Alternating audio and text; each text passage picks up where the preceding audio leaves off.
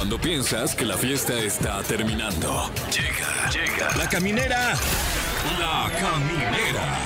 Con Tania Rincón, Fran Evia y Fergay. El podcast.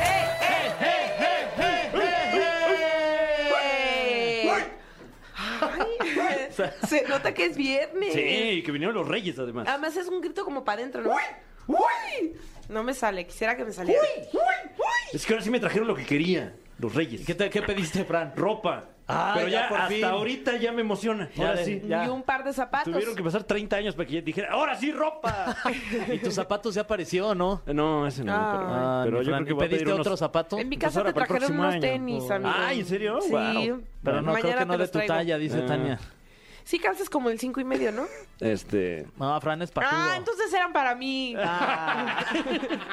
Fran calza como del 14, como dicen. Ay. Eh, te empiezote. Oigan, bienvenidos a La Caminera. Yo soy Tania Rincón. Yo soy Franevia, ¿qué tal? Yo soy Fer. Ah, ah. Hoy, ah, es para este año sin apellido. Ya. ¿Por qué? No, nada más se me Como, olvidó. como Cher. Ah, Sí, sí, sí. Cher. Fer. Sí, es cierto. Sí, es cierto. Sí, Cherto. Oigan, vamos a tener como todos los viernes, pues este momento donde abordamos, contestamos, pues todo este tema sexual, ¿no? Pero nadie quiso decir. Ay, Bueno, es que hay un tema, un tema ahí complicado. Hablaremos de las disfunciones sexuales que la gente vivirá en este 2023. Y solo el 2023, ¿eh? Ya. No sé Ojalá si que en el solo. 24 o Que en el pase 22. rápido entonces el año ya. No. No, pues para no tener ninguna de estas ¿Qué disfunciones tal si tú no este tienes año. ninguna disfunción? ¿Qué tal si sí? Ay, no sabemos. Ay, a ver qué dice Juan Carlos Acosta. Y también a ver qué dice Nayo Escobar, que es un empresario, conferencista, músico y creador de contenido, que tiene entrevistas muy interesantes ahí en su canal de YouTube. Y vamos a platicar con él para que nos cuente pues todo el chisme, cabrón. Qué privilegio, oye, Sí. qué bueno que va a estar aquí en la caminera. Y pues eh, también fíjense que es el Día Mundial de la Astrología, así que le mandamos un saludo muy, pero muy precioso a Ariadna Tapia. Claro. ¿No? Que ella la verdad es que se la rifa eh, todos los eh, jueves que viene. Pero dicho esto, ¿qué les parece si arrancamos con alguito de música? Órale, y va. seguimos con más. Ay, feliz año. Ah, feliz año, feliz olvidando. feliz año. Amigos de la caminera, ya estamos aquí con más, estamos de regreso y la verdad es que estamos muy contentos porque nos viene muy bien este personaje que nos visita este día en la cabina, porque, ay, de pronto necesitamos como un apapacho en el alma, necesitamos un empujoncito, necesitamos escuchar unas palabras que nos orienten, así que invitamos a un empresario, conferencista, músico y creador de contenido, Leonardo Escobar Leal, mejor conocido como Nayo Escobar. Muchas gracias, amigos. Es un honor tenerlos, tenerme aquí con ustedes. Siempre digo, Bienvenido. es un Bienvenido, honor tenerlos amigo. en mi programa. Ahora es un honor que, Exacto. que- o sea, que yo venga al de ustedes. Oye, pero además hiciste un viaje, toda una travesía para estar aquí con nosotros y eso siempre se agradece. Y no sabes qué viaje, ¿eh? Sí. Cómo cuando las cosas este, tú propones, Dios dispone. Cierto. Definitivamente. Pero aquí estamos y estamos muy contentos. ¿Cómo Oye. cerraste el 2022? Bastante bien, gracias a Dios. Muy contento con muchos proyectos que vienen para el 2023 y sobre todo muy contento por la reacción de las personas, de todo lo que ha estado eh, reaccionando la gente con lo que transmitimos. Qué bueno. Oye, este, no le dijimos feliz año. Ah, feliz, año. feliz no es tarde todavía para decir feliz año, Muy ¿verdad? No, apenas estamos empezando el año. Ah, Entonces, sí. muy feliz año, les deseo lo mejor y sobre todo que vivan cada segundo, porque Eso. cada segundo es único y irrepetible. Oye, Completamente. ¿y, y cuál sería como uno de tus este objetivos o metas que tengas como para este año? Pues este año sale mi libro, primero Dios, estamos esperando sacarlo entre marzo y abril aproximadamente y sale junto con el disco. Es un disco que compuse precisamente inspirado en la, en la misma escritura del libro y lo que quiero es que la la- cada una de las canciones conecte con los capítulos que precisamente estamos escribiendo en el libro.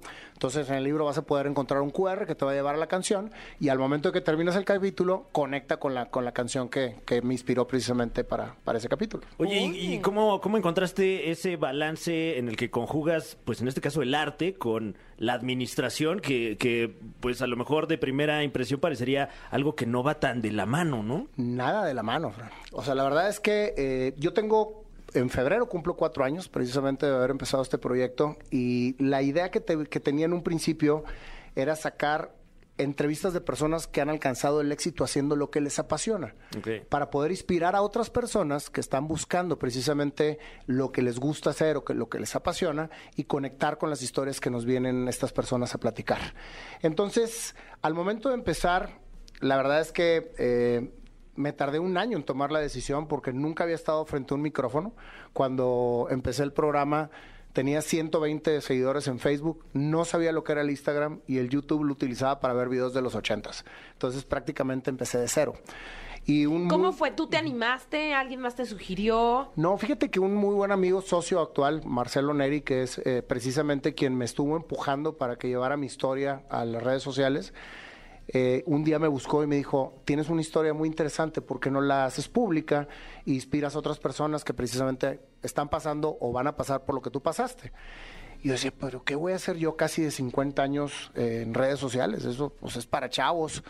Y me dice, no, no, no, no, creo que tu historia puede impactar a muchas personas y ¿por qué no lo haces? Tardó un año precisamente en que me convenciera y en que pudiésemos empezar este proyecto.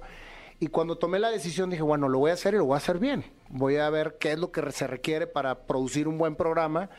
Y me dice, bueno, si ya te decidiste, habla con tu familia y diles que te vas a hacer figura pública. Así con ese convencimiento el Wow. chavo, ¿eh? Órale. Y yo, ok. Entonces hago una junta muy formal en mi casa y les digo, he decidido volverme figura pública. y me voltearon a ver, tengo tres hijos, Pablo de 22, Daniela de 20 y Eugenia de 17. En aquel entonces tenían tres años menos. Y me voltean a ver los tres con cara de, ok, muy bien, ¿y? Pues quiero que ustedes también estén convencidos de volverse figuras públicas, porque al momento de yo volverme figura pública, tanto tu mamá como ustedes, pues se van en el camino.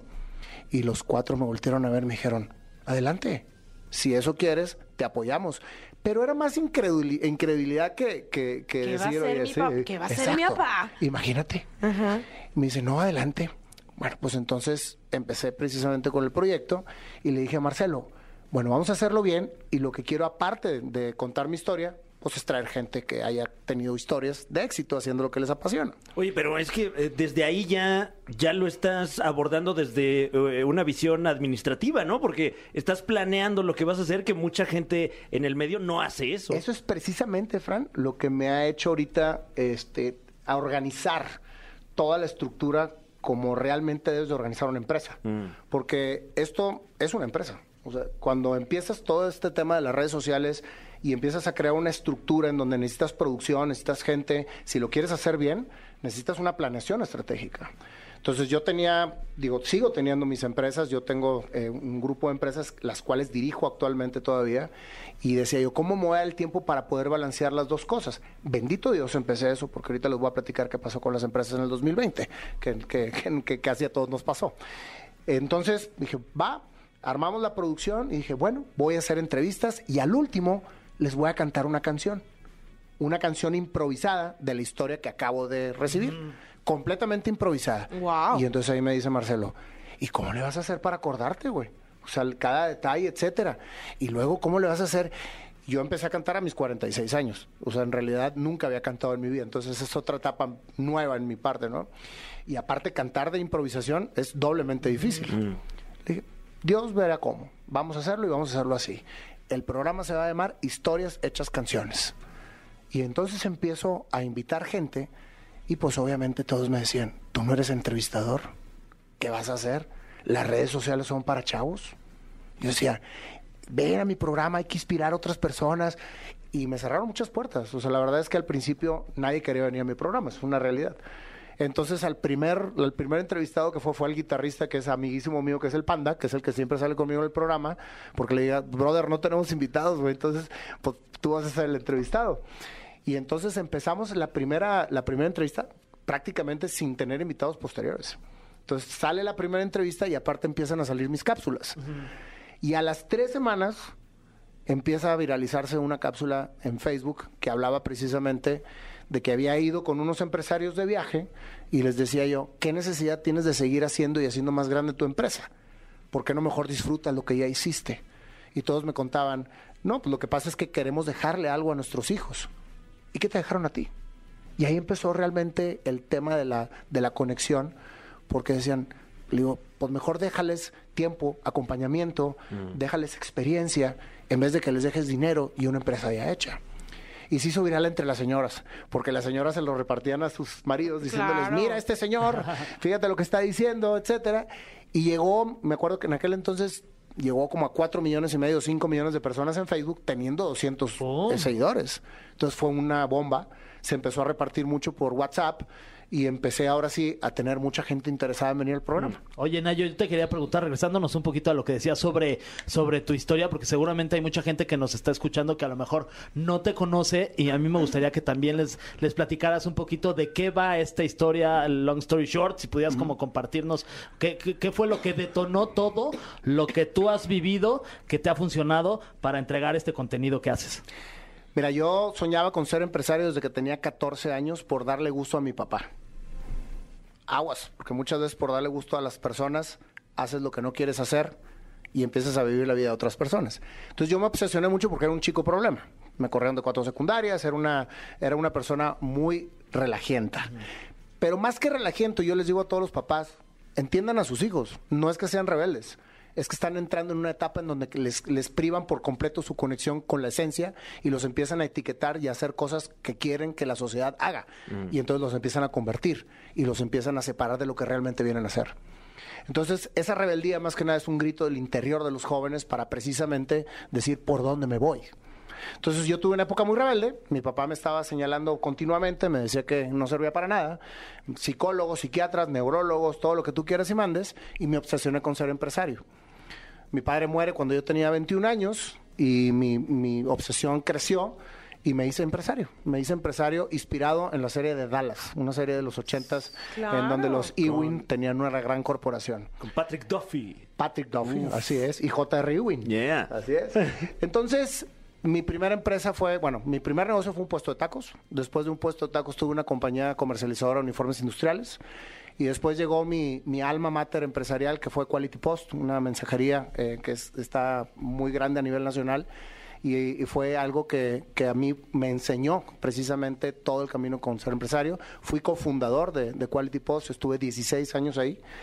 Y llegó un momento en que ya había logrado precisamente lo que estaba, lo que había perseguido por tantos años. Mi padre ya no, ya no vivía y me empezaron a caer 20 bien fuertes a los 39 años en donde dije, ¿qué estoy haciendo aquí? O sea, no es el logro monetario o el logro de, de lo que creaste como empresa, sino que realmente tienes en tu ser y en tu interior. Y eso es precisamente lo que nunca terminas de buscar. Y ahí fue donde dije, dejo Quality Post. Por ego, volví otra vez a, a emprender con la, con la empresa que actualmente tengo, que es BSX Trading Company, que es una compañía que desarrolla productos para el retail. Le vendemos actualmente a Oxxo, a Walmart, a 7-Eleven, todo el retail mexicano. Y trabajo con licencias, con Disney, con Marvel, con Star Wars, con Nickelodeon. Un mundo completamente diferente, el cual me divertí muchísimo, pero volví a caer en lo mismo.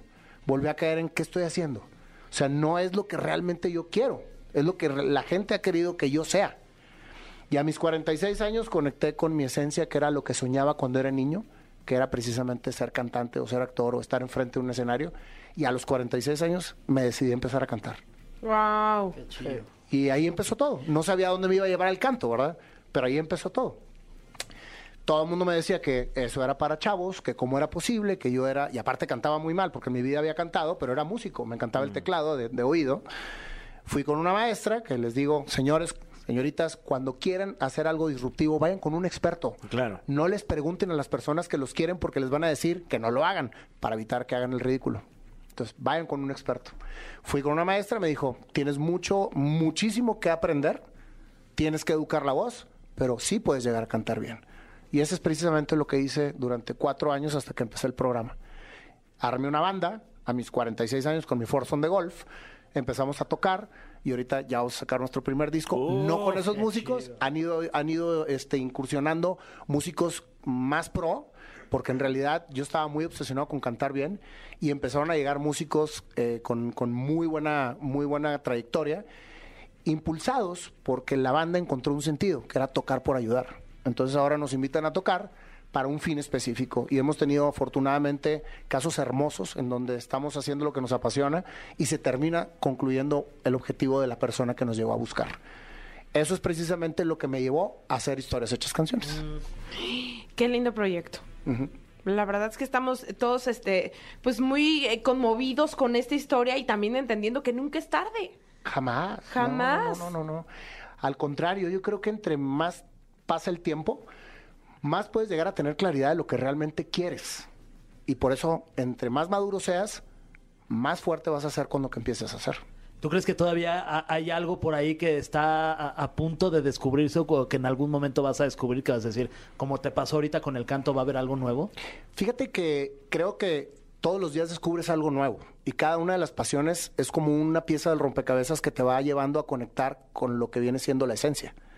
Cuando nacemos, todos llegamos conectados con la esencia. Después vas pasando en la vida y vas, vas creando situaciones personales que te hacen separarte cada vez más de lo que eres. Y cada parte de lo que tú gozas hacer y lo que decides hacer que es para ti, te va precisamente uniendo otra vez hacia lo que realmente eres. Entonces nunca terminas de armar el rompecabezas hasta que te mueres. Por eso hay que estar muy atentos y hay que hacerle caso al instinto. Cuando quieres hacer algo con el corazón, aviéntate, porque es parte de lo que tienes que hacer para, para armar tu rompecabezas. ¡Pum! Tómala. Tómala. Vamos a ir con algo de música y eh, regresando te vas a enfrentar a ese cofrecillo ahí que se ve inocente, pero tiene buenas preguntas. Buenas Perfecto. preguntas. El cofre de preguntas súper trascendentales en la caminera. Ya estamos de vuelta en La Caminera, nos acompaña Nayo Escobar. Él es empresario, conferencista y artista y en este momento lo vamos a someter a este cofre de preguntas completamente aleatorias, completamente trascendentales. Además, eh, que, que, bueno, este, yo, eh, eh, yo- yo me deslindo, porque de repente, de repente leemos unas que muy polémicas, muy sea, polémicas. solo aclararte que este eh, cofre está construido por un panel de expertos Ajá. que no tiene nada que ver con Yo sí dejé una pregunta hoy. ¿Cómo? Bueno, es que Hiciste Fer es, trampa. es Hice parte del panel de expertos. Sí, de, ¿Ah, sí? de- de los de Comitán. Órale. Y bueno, también gente del Colegio de México, También. de allá del claustro, de Sí, Sor Juana, de- también un saludo. de Sor Juana. Colegio de Michoacán también está. Exacto, integrantes. Eh, la primera pregunta súper trascendental dice, ¿cuándo fue la última vez que lloraste? Ah, esa es la mía. Justo. ¿Y por qué? En el concierto de los Claxons, porque fue un homenaje a un, a un chavo muy talentoso y le hicieron un homenaje como músico y fue muy emotivo, porque me tocó estar con sus padres y la verdad es que ver la unión familiar y ver cómo, cómo toman una situación tan, tan triste de una manera lo más positiva y entregada a Dios que se pueda, eh, definitivamente me, me hizo llorar. Y para mí llorar es descongestionar el alma, así que trato de hacerlo siempre que me late hacerlo. Wow. Ay, qué rico. ¿Crees que nos hace falta en general llorar? Sin duda alguna, siempre que tengas la necesidad de llorar, llora, porque tu alma te lo está pidiendo. Ay, Fran, ya No, está ya- ya- empezando ya- a llorar, ya- mi Fran. Ya casi se me sale. Ay, mi Fran, ánimo. Eh, aquí la siguiente pregunta, Nayo, es, ¿nos podrías cantar algo a capela? Ay. Ole. Claro. Por Venga. supuesto. Ando un poquito ronco, pero con mucho gusto. El- La primera canción que escribí fue precisamente Entendiendo a la vida. Y Entendiendo a la vida habla precisamente del descubrimiento que tuve yo cuando, cuando abrí los ojos y vi que estaba viviendo para la sociedad y no para mí. Después de tanto tiempo de vivir en descontento, me doy cuenta que la vida simple es viviendo lo que toca y no lo que te aloca, sin pensar en lo que viene, ni tampoco en lo que fue. ¡Eh! ¡Bravo! Dice así, como padre de familia, ¿cuál crees que sea el mayor reto con los hijos hoy en día? Acompañarlos sin imponer. Mm.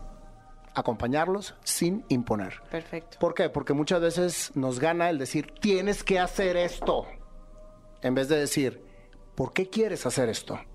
Vamos a dialogar y vamos a entender los dos hacia dónde te va a llevar lo que vas a hacer. Ay, pero eso es muy complicado, ¿no? Sí, pero terminas... O sea, un papá de Venus y Serena Williams, o sea, ¿hasta dónde crees que las acompañó y hasta dónde crees que las apoyó? ¿No Creo- sientes que más bien las, no quiero decir forzar, pero sí les presentó el tenis como única manera de ser y estar? Y no sé si Serena Williams y su hermana, por más exitosas que llegaron a ser, estén plenas con ellas mismas. Ok. Es que cuando realmente uno, uno acompaña, entonces vas dirigiendo el amor que la persona tiene por lo que quiere hacer. A lo mejor es bueno que les digas, oye, aquí está el tenis y el tenis y el tenis y el tenis y el tenis, y si la verdad lo hace bien y lo, y lo quiere hacer por, convi- por, por convicción, pues está perfecto. Pero si de plano llora, patalea y repatalea, pues cuántos grandes atletas terminan frustrados, aunque fueron muy exitosos en su momento. Agassi, por ejemplo. Agassi. Uf. Eh, tenemos por aquí otra pregunta. ¿Cuál ha sido uno de tus errores más grandes como empresario, pero del que has aprendido? Yo creo que creer demasiado en que los proyectos van a salir al 100%, Ok. aunque terminas analizándolo por completo y le apuestas todo a, una, a, a un solo fregazo. O sea, he tenido varias quiebras en mi vida. La última la tuve en el 2020, precisamente. Y, y cada una de las quiebras ha sido la mayor fortaleza y aprendizaje que me ha dejado mi vida empresarial. Entonces no me arrepiento absolutamente de nada, al contrario, agradezco que eso se dé porque no hay empresario que no haya caído alguna vez para levantarse. Muy bien. Siguiente pregunta. Eh, ¿Con cuál de tus invitados te quedarías, de todas las entrevistas que tienes ahí en tu canal de YouTube, te quedarías en caso supuesto de que se borraran todos tus videos en la historia de tu canal, pero solamente uno sobreviviría? ¿Cuál de estas entrevistas este, rescatarías, digamos?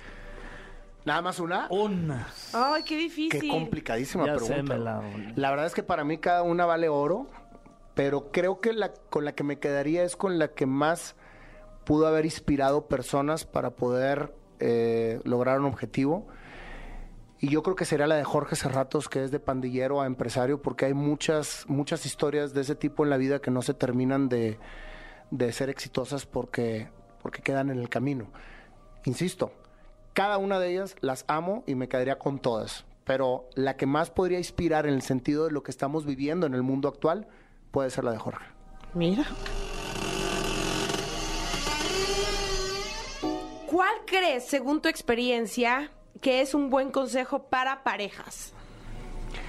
Que se den el espacio y la libertad que cada uno tiene. Tenemos que entender que ni uno es de uno ni el otro es del otro. Son personas individuales que decidieron compartir su vida y acompañarse en la vida. Cuando tú crees que tienes a tu pareja como posesión propia, es cuando se rompe por completo lo que es el amor y empieza el apego. Qué Uy. Sí me llegó ese último. Sí me llegó ese último comentario. Este, muchísimas gracias por habernos acompañado. Al contrario, gracias Oye, a ustedes. Qué padre programa y qué dinámico. ¿eh? Ay, qué amable, muchas gracias. Gracias. Nos estamos quedando sin tiempo en este bloque, pero, pero sí para no dejar ahí la pregunta, eh, teníamos por acá preparado, ¿te gustaría ser parte del elenco de empresarios de Shark Tank en un escenario hipotético? Por supuesto que sí. ¿Ha habido el acercamiento? No, no ha habido el acercamiento, sin embargo, eh, me gustaría más que nada para poder transmitir todo lo que en 30 años de empresario he podido vivir para las nuevas generaciones. Wow. Bueno, ojalá. Yo creo que quedarías perfecto. Perfecto, sí. sí. Tienes está, mucho ya. carisma, tienes toda la experiencia, tienes toda la cercanía para platicar con pues gente que va empezando en un negocio, que quiere hacer una startup, ¿no? Así es. Justo precisamente está por iniciarse un, un podcast con mi ex socio de Quality Post y hermano y amigo Mauricio Arc, y hablamos precisamente de puros temas empresariales. Entonces les va a gustar. Buenísimo, ahí estaremos pendientes. Recuerda a toda la gente cómo te pueden encontrar en redes sociales, tu canal de YouTube, en Facebook, estás en todos lados. Nayo Escobar con Y en YouTube, con las entrevistas completas, Facebook, Instagram eh, y Spotify. Buenísimo, pues ahí estaremos en contacto. Muchísimas gracias. La caminera es tu casa y puedes regresar cuantas veces estés acá en México. Muchísimas gracias. Ustedes la disfruté bastante. Dios los bendiga y siguen con, tan creativos como son. Ay, qué amable, igualmente. Muchas Vamos con algo de música y seguimos en La Caminera. Amigos de La Caminera, estamos con más contenido y quiero decirles que nos estamos tomando muy en serio nuestra salud en este 2023. Por eso invitamos a un querido amigo de aquí de La Caminera, a nuestro sexólogo Juan Carlos Acosta. Hola, hola, hola, ¿qué tal? ¿Cómo están? Bien, Gracias por la invitación. Ay, Feliz año. Igual, Igualmente, igual para ti. Que los orgasmos de este año sean mejores, más Ay, fuertes y Dios. más duraderos para todos. Dios te oiga, mano, que- Amén, que así sea. Y traes, eh, traes un tema que es las disfunciones sexuales en el 2023. ¿Qué Así nos es. depara? ¿Qué nos depara? Ojalá, Bueno. se me para. ya, con eso ya, mira. eso ya- exacto, eso Ya no- sería una disfunción, ¿no? bueno, algo, algo importante es que eh, después de algunos excesos que vivimos en estas fiestas pasadas, desde alcohol, desveladas, trasnochadas, sexo, desenfrenado, todo lo que ustedes quieran, evidentemente, esto que mencionabas al inicio como de una salud eh, integral, bueno, no puede estar presente una salud integral sin que esté la salud sexual. Cuando hablamos acerca de las disfunciones sexuales que se pueden presentar en este 2023, pues evidentemente tenemos como ahí un abanico de posibilidades que pueden salir. Una de ellas, que sería la más frecuente en el caso de los hombres, sería la eyaculación precoz. Y anteriormente se creía que la eyaculación precoz era como algo que se tenía que medir por tiempo y entonces siempre el paciente decía, oye, si me tardo cuánto, ya soy eyaculador precoz, ¿no? Y entonces el, el médico a veces le decía, bueno, cinco minutos, tres, un minuto. Ahora eso, eso ya cambia y ahora ya no lo define el tiempo, ahora lo define la pareja, porque entonces si tú estás con una persona, con- si tú eres un hombre y estás con una mujer que tarda en, en venirse o en tener su orgasmo media hora y tú eyaculas a los 28 minutos, Uy, tú eres un eyaculador precoz para esa mujer, ¿me explico? Sí, Sin sí, sí. embargo, si tú te vas con una mujer que a los 15 minutos tiene su orgasmo, pues tú eres el amante perfecto para ella porque tendrás como el tiempo adecuado para que ella pueda terminar. Entonces, por eso hoy los tratamientos para eyaculación precoz ya no están basados en darle algo al paciente para que dure más, sino el tratamiento ahora se le da para que el paciente pueda tener el control de la eyaculación y que él pueda eyacular en el momento en el que él lo desea. Si en ese momento él quiere venirse a los tres minutos porque es un rapidín en la mañana, que lo pueda hacer y lo pueda decidir. Y si él quiere tener una sesión de sexo de dos horas, que lo pueda controlar también. La eyaculación precoz es una situación sumamente frustrante para los hombres, los convierte en amantes poco satisfactorios y hay muchos, muchos casos de mujeres que dicen, no quiero seguir en esta relación de pareja porque la verdad es que no me satisfaces. Te amo, me encantas, tienes otras mil cualidades, pero en el aspecto sexual no puedo contigo. Y entonces, si no lo resuelves, pues no quiero estar aquí, ¿no? Claro. Qué complicado. Hablabas tú de este tema de acompañamiento para hacer que, que puedas aguantar más, para a lo mejor menos. ¿Es una especie como de terapia? ¿Es al- algún tipo de medicamento? ¿Cómo se, cómo se trata? Qué buena pregunta, porque anteriormente se creía que la eyaculación precoz era un problema meramente psicológico. Y en- incluso había pacientes que estaban en ese momento en la relación sexual y pensaban en otra cosa, se distraían, decían el abecedario al revés, mil cosas que ellos hacían como estrategia. Sin embargo, hoy en día sabemos que arriba. Imaginé a alguien pensando en la vecindaria al revés. No, no, y piensan en otras cosas más. Ya me quedé en la X. ¿Qué, qué- qué- qué No, pasa? Se ve que está a bueno, ustedes no les Sí, pasa, ¿Qué pasa con esto? Que el paciente lo que buscaba en ese momento era distraerse, ¿no? Y, y perder como contacto de la situación para no seguir teniendo placer y no venirse. Sin embargo, la propuesta de hoy es no tienes que desconectarte de este placer y no tienes que interrumpir eso que estás viviendo para poder contener esa eyaculación.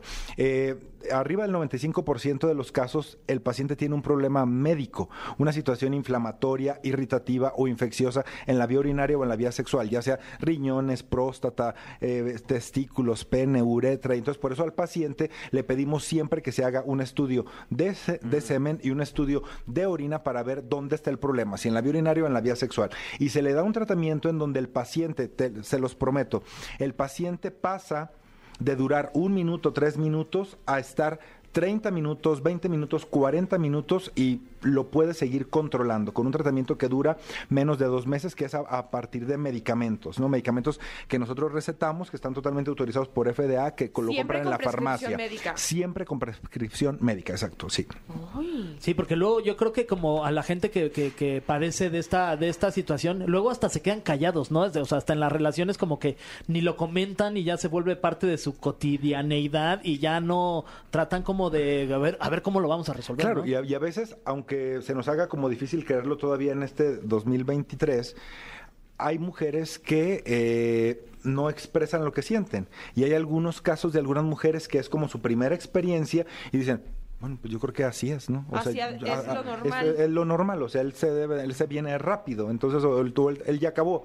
Yo no acabé, yo no sentí nada, pero bueno, espero para la siguiente yo sentir. Y, y la gran mayoría de, de los hombres no lo expresan porque para ellos es como vergonzoso, es como sentirse, pues obviamente desvalidos como en, como en esa área, pero hoy, hoy el tratamiento para eyaculación precoz se resuelve en menos de dos meses y la vida obviamente les, les cambia. Sí, no se apenen, hombre. No se apenen. No se apenen. Pero a ver, lo, lo dijiste más orientado hacia los hombres. ¿Qué pasa con las mujeres que de pronto les cuesta trabajo? Bueno, en el caso de las mujeres, la disfunción sexual más frecuente con ellas sería el bajo deseo sexual y en segundo lugar sería la, fa- la falta de orgasmos. Entonces, siempre en el caso de las mujeres eh, lo veo con muchos médicos es como pues ya te hice un ultrasonido ya este ya pues tus hormonas están bien este tu perfil hormonal salió bien pues no no no es algo psicológico ve, ve terapia porque entonces lo que te falta es que te apapachen más. Y entonces a la mujer a mí en lo personal en mi consultorio me gusta darle soluciones prácticas al, al paciente, ¿no? Que si el paciente no tiene buenas erecciones, él se vaya con un tratamiento con el que corrija esto y a los dos días él vea ya cambios. En el caso de las mujeres igual. Hacemos una combinación de medicamentos en donde se, e- este miedo que la mujer tenía de tomar medicamentos porque casi todos eran a base de hormonas y te predisponía como un cáncer de mama o como a otro tipo de problemas, eso ya quedó atrás. Hoy, hoy la lista de medicamentos que utilizamos en la medicina sexual son totalmente inocuos, no, no causan absolutamente ningún riesgo para cáncer de mama. La mujer empieza, hoy los medicamentos que damos, ¿qué son? Promotores de orgasmo, promotores de excitación sexual, medicamentos que hacen que el flujo sanguíneo llegue mucho más fácil a, los genitales o al hueco pélvico y esto obviamente tanto aumenta el deseo sexual como mejora la congestión, las ayuda a eyacular, el deseo sexual está arriba y este obviamente la relación sexual ¿Pero es va ligado con alguna depresión? O sea, el bajo deseo sexual, ¿o con qué va ligado? Fíjate que no, no necesariamente. Obviamente sí, sí, sí creo que una mujer deprimida no va a tener deseo sexual. Pero no siempre alguien que tiene bajo deseo sexual estará deprimida, ¿no? O sea, eh, obviamente los factores psicológicos también tenemos que revisarlos, por supuesto. Pero en, algún, en algunas ocasiones son mujeres que ni siquiera se les ha enseñado cómo tener una relación sexual. Eh, un punto súper importante. La mujer necesita entre 8 a 14 minutos de estimulación. 8 a 14 minutos ya está más que estudiado de besos, caricias, apapachos, mordisqueos, lo que le guste a la mujer, para que en esos 14 minutos la mujer pueda estar congestionada, dilatada, lubricada, excitada y pueda recibir una penetración. Pero estamos a veces ante casos de mujeres que, no sé, eh, llegan al cuarto, la empiezan a besar, pasan dos minutos de, de un beso en el cuello, donde sea, y, y el, hombre quiere penetrar, porque el hombre tiene un erotismo como muy presuroso, ¿no? El hombre ve una minifalda, un escote, los calzones de la vecina en el tendedero y está listo para una relación sexual. La mujer no es así. Y estamos hablando que estos 14 minutos que necesita la mujer es, eh, es en este periodo de tiempo de los 20 a los 40 años. A partir de ahí cambia. Y ahora esa mujer necesita 30 minutos, 40 minutos como de este trabajo de preparación para poder disfrutar a cuántos hombres conocemos o hemos escuchado en estas pláticas que tenemos con amigos, etcétera, en donde dicen, yo invierto todo ese tiempo, ¿no? Para preparar a alguien y después tener una, una penetración. No lo hacen así. Y entonces, evidentemente, la mujer dice, no tuve un orgasmo, ni siquiera estaba lubricada, me dolió, al día siguiente estaba con ardor al orinar, me rocé, tengo incomodidad. No quiero estar contigo otra vez. la Claro. verdad.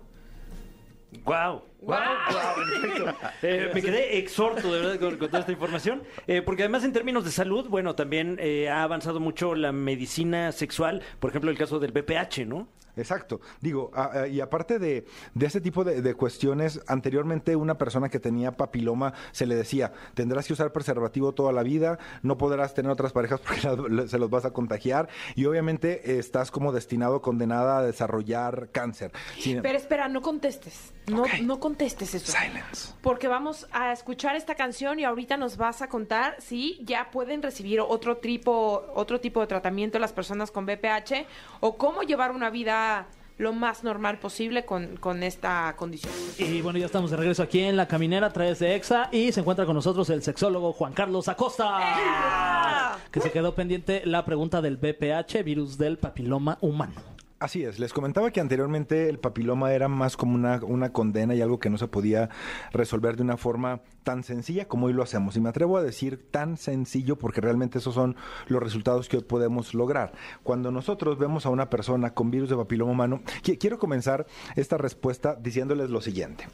Hace 15 días, para no, no exagerar, recibía a una mujer en mi consultorio, a una mujer que le gustan las mujeres, y entonces eh, ella venía de un ginecólogo y el ginecólogo le dijo, no te preocupes, eh, las mujeres no tienen problema con el papiloma y mucho menos si estás en una relación sexual con una mujer. Una mujer no puede transmitir el papiloma. Entonces tú ya te salvaste de esto.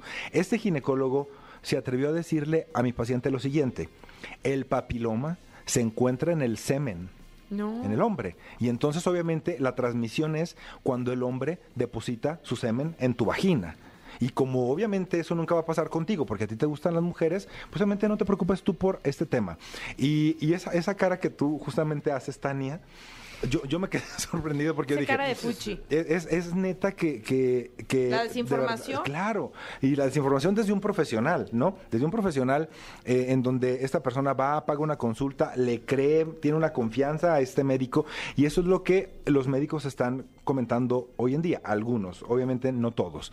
Eh, algo, algo cierto es que al- algunos médicos dicen es que si tú ya tienes 70 años, si tú ya tienes 50 años, ya no te preocupes, ya no, ya no es necesario poner la vacuna. Muchos médicos dicen es que a las mujeres hasta los 43 y a los hombres hasta los 26. Y yo sé que muchas que me están escuchando, muchas personas que me escuchan hoy, les han dicho tal vez esto. ¿Y de dónde salieron este- estos grupos de edades? Bueno, la vacuna en su momento se estudió en grupos de mujeres que no pasaban los 43 años y en grupos de hombres que no pasaban los 26 años. Y entonces el médico tiene esta cifra en la mente o esta edad en la mente. Pero eso no quiere decir que si tú tienes 28 años o como, como hombre no te puedo poner la vacuna, sino simplemente es el grupo de edad que se utilizó para probar las vacunas. Llega una paciente en mi consultorio literal, 70 años, la señora, y ella me dice, Acabo de conocer al amor de mi vida porque así me lo dijo, un hombre de 36 años. Y entonces este hombre con múltiples parejas sexuales, y si tú me preguntas a mí, ¿es importante que esta mujer de 70 años con un novio de 37 se ponga la vacuna? Sí, claro, por supuesto, porque entonces estás en una situación de riesgo. Entonces ahora las vacunas nosotros las aplicamos a, de, de dos formas. Puede ser de una forma preventiva, cuando sabemos que no tienes el virus. En este caso lo más, lo más eh, frecuente es que lo pongamos en niños y en niñas de eh, nueve años en adelante. Y cuando esos niños han tenido contacto con el papiloma, que han sido abusados, violados, etcétera, se valora poner la vacuna a una edad menor. Y lo hemos hecho y está este, aprobado. Entonces, pero cuando ya tienes tú el virus o estás en una situación de riesgo, la vacuna la tienes que aplicar sí o sí. Hoy en día la vacuna ya está autorizada como una forma de inactivar al virus. Son tres dosis. Anteriormente se hicieron muchas campañas en escuelas de gobierno y en, y en otras instituciones Pero públicas de solo salud. era para niñas, ¿no? Exacto, solo era, fíjate, fíjate lo que sucedió ahí, o fíjense lo que sucedió allí. Se le pusieron vacunas solo a niñas y solo se les pusieron dos dosis y no se les pusieron en el periodo adecuado del esquema, como debe de ser. Y entonces, incluso conocí casos de, de mamás que llegaban a un hospital público y decían, bueno, vengo a que, a que le ponga la vacuna a mi hija. ¿Qué edad tiene? 13. Ah, no, ya no se puede. ¿Por qué? No, es que nomás de 9 a 12. No. ¿Pero por qué? No, no sé, pero así es de 9 a 12, ¿no? Y entonces, obviamente la indicación es vacunen a niñas entre los 9 y los 12 años, pero, pero no se sabía o no sabían ellas por qué a una de 13 años no se podía. Que obviamente sí se podía, pero era la indicación como que se tenía. Entonces, la vacuna está indicada para cualquier persona. Hay gente que dice... es que- Hombres y mujeres. Hombres y mujeres. Claro. A partir de los 9 años de edad y hasta cualquier edad. Y hay gente que dice, oye, pero es que me puse la vacuna y se me desarrolló más la infección. No es así, porque la vacuna contra papiloma es, es la única que no está hecha a base de virus muertos o virus atenuados. Está hecha a base de una macromolécula que semeja la actividad del virus y te da la protección. Cuando nos ponen la vacuna de la influenza, sabemos que a muchos nos dará una gripa marca chamuco al otro día porque está hecha a base de virus. Pero la vacuna contra papiloma no. Está, eh, no te dará ninguna reacción, no, no hay ningún. eh, Tu vida continúa exactamente igual y es una vacuna que te protege y es un único esquema en la vida. Y eso te protegerá ya de forma indefinida. Uy, qué interesante esto. Entonces, pues si están en, periodo de vacunarse, vacúnense. Háganlo, Exacto. nunca es tarde. Eh, Juan Carlos, muchísimas gracias. Bueno, nada más eh, como para redondear, si uno quisiera ponerse la vacuna, eh, ¿a quién tendríamos que acercarnos? Ok, hay, somos, somos, somos algunos médicos los que tenemos como la autorización para indicar la vacuna. La vacuna no se vende en farmacia, no la puedes adquirir como en, en algún lugar, en algún establecimiento así, porque es una vacuna que tiene que tener como ciertas indicaciones y especificaciones. Técnicas, ¿no? Técnicas, sobre todo, y la aplicación, la refrigeración, el mantenimiento de la vacuna. Entonces, pues bueno, obviamente podemos orientarles dónde pueden poner la vacuna. Incluso hoy estamos nosotros enviando la vacuna a todo México a través de una mensajería, una paquetería de prestigio, la llevan en una red fría, está en una hielera, o sea, eh, tiene como todas las, las condiciones adecuadas para que la vacuna llegue a su destino. Y por último, solo quiero mencionar que es muy importante que cuando tratemos el papiloma, siempre le digas a tu médico, siempre le digas a tu médico que tiene que tratar el virus en cuatro pasos, aplicando láser, aplicando una crema para inactivar el virus, unas tabletas para encapsular el virus y el esquema de vacunación contra papiloma. Si no te hacen esos cuatro pasos, no estás bien tratado sobre el virus. Y físicamente, ¿cómo se ve el papiloma? Por si hay alguien que está como, ay, ¿qué es esto que Exacto, una- es una, una verruga que tú veas donde la veas. Si tú le ves una verruga a una persona en el ojo, en el párpado, en el cuello, en las axilas, en las ingles, en cual- cualquier parte del cuerpo, cualquier verruga que tú veas, eso es virus de papiloma humano. Puedes decir, pero mi novio no tiene ninguna verruga. Bueno. Si esa persona o cualquier persona ha tenido tres o más parejas sexuales desde que inició vida sexual, esa persona ya está en riesgo de tener papiloma. Siete de cada diez hombres lo tienen. Perfecto. Pues muchísimas gracias por toda la información, Juan Carlos. ¿Cómo te seguimos en redes? Eh, me pueden buscar en, en redes sociales como sexólogo Juan Carlos Acosta. En todas estoy así, sexólogo Acosta. Y también recordarles que tienes una línea 55 62 55 25 75 para consultas. Así es, ese es el número de WhatsApp en donde ahí estaremos en contacto con ustedes. Perfecto. Gracias. Muchísimas gracias. Vamos con esta canción y seguimos con más aquí en La Caminera. Oigan, yo no quisiera, pero pues sí nos tenemos que ir porque quiero ir a jugar con mis juguetes. Me da mucha ternura, sí, pues sí. Ay, ¿a poco no? Sí, qué padre era eso, ¿no? Sí. ¿Era? Mm, ¿Tú no vas a ir a jugar con tus juguetes? pues, que no tengo. ¿Me prestan uno? Ah. Pues que te Ay. portaste mal o... Es que sí, me trajeron una cubeta con caca.